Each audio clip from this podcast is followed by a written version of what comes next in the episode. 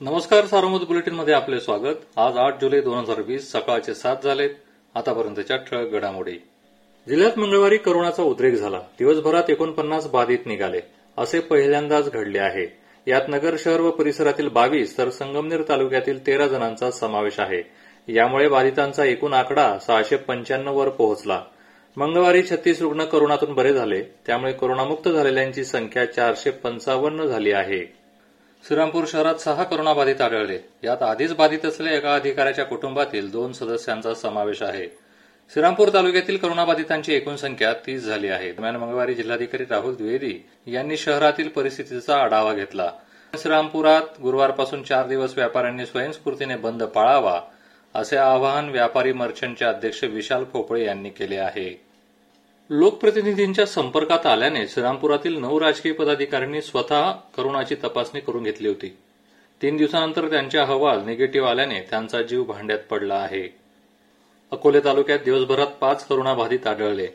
त्यात पिंपळगाव व ब्राह्मणवाडा येथील प्रत्येकी दोन तर धुमाळवाडी येथील एकाचा समावेश आहे. तालुक्यात करोनाबाधितांची एकूण संख्या चौतीस झाली. त्यापैकी चोवीस करोनामुक्त झाले तर सात जण उपचार घेत आहेत. जिल्हा रुग्णालयातील प्रसूती विभागात पंचवीस खाटांचा अतिदक्षता विभाग उभारण्यात येत आहे. या विभागाचे काम अंतिम टप्प्यात असून दोन दिवसात ते कार्यान्वित होईल अशी माहिती आरोग्य यंत्रणेने दिली.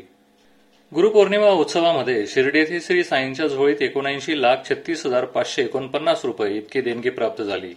गेल्या वर्षी याच काळात चार कोटी बावन्न लाख रुपये देणगी प्राप्त झाली होती. त्या तुलनेत यंदा देणगीत मोठी घट नोंदवली गेली. जिल्ह्यात आत्महत्येच्या तीन घटना घडल्या आहेत. कर्जत तालुक्यातील दोन शेतकऱ्यांनी आत्महत्या केली. नागापूर येथील गणेश चंद्रकांत निंबोरे व डोंबाळवाडी येथील साहेबराव तात्या शिंदे अशी आत्महत्या करणाऱ्या शेतकऱ्यांची नावे आहेत.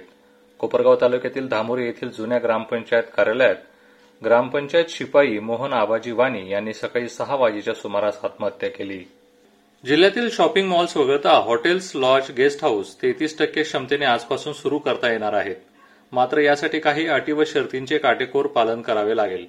प्रतिबंधित क्षेत्र वगळता अन्य ठिकाणीच ही मुभा देण्यात आली आहे असे जिल्हाधिकारी राहुल द्विवेदी यांनी आदेशात स्पष्ट केले. या होत्या ठळक घडामोडी सविस्तर बातम्यांसाठी वाचत राहा दैनिक सारोमत किंवा देशदूत डॉट कॉम या संकेतस्थळाला भेट द्या. नमस्कार.